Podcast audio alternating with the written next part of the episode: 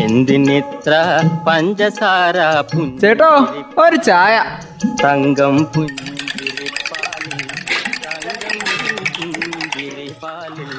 തങ്കം പുഞ്ചിരിപ്പാലിൽ തങ്കം. പുഞ്ചിരിപ്പാലിൽ.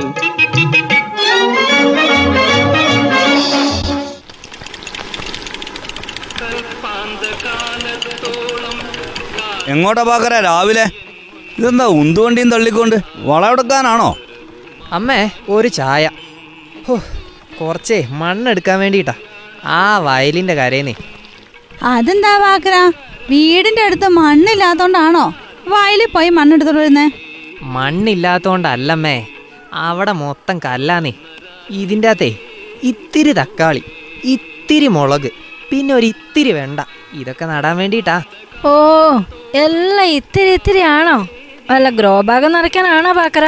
ആ അതായിരിക്കും. ഇത്തിരി മണ്ണും മണലും ചാണകവും ഒക്കെ ചേർത്തിട്ട് ഗ്രോ ബാഗിലങ്ങ് നിറച്ചാൽ മതിയല്ലോ. ആ അതിന് നടക്കുമെന്ന് തോന്നുന്നില്ല കേട്ടോ.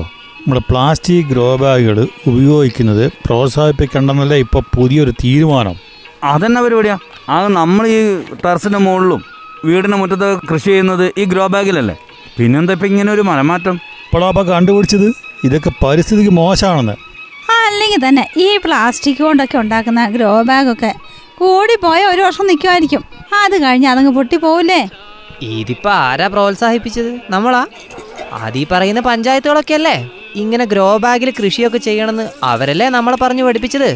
ലക്ഷക്കണക്കിന് ഗ്രോ ബാഗുകൾ പഞ്ചായത്ത് വഴി വിതരണം ചെയ്തിട്ടാണല്ലോ പച്ചക്കറി കൃഷി നടത്തിയത്. പച്ചക്കറിയൊക്കെ വ്യാപിപ്പിക്കാൻ വേണ്ടിയിട്ട്.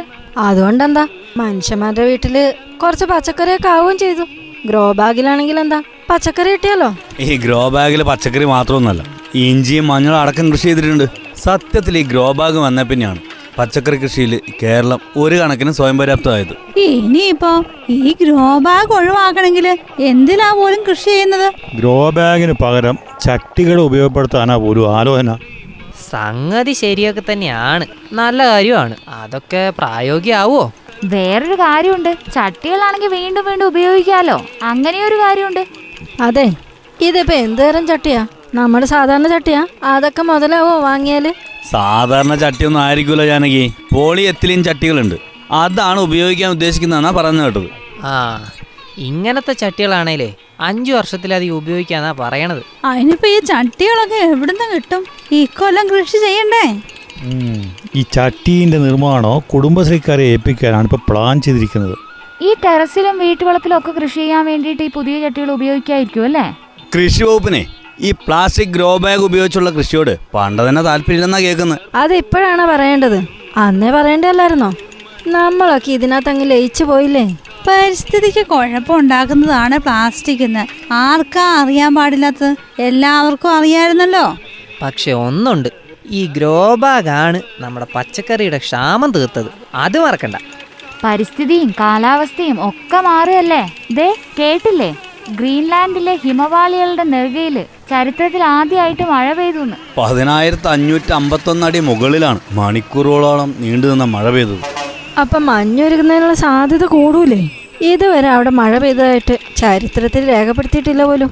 ആ അങ്ങനെ ആവുമ്പോൾ മുംബൈ അടക്കമുള്ള കടലിനോട് ചേർന്ന് കിടക്കുന്ന നഗരങ്ങൾക്ക് അതൊരു ഭീഷണി ആവൂലോ രണ്ടായിരത്തി മുപ്പതോടെ പ്രളയത്തിനുള്ള സാധ്യതകൾ പറയുന്നുണ്ട്.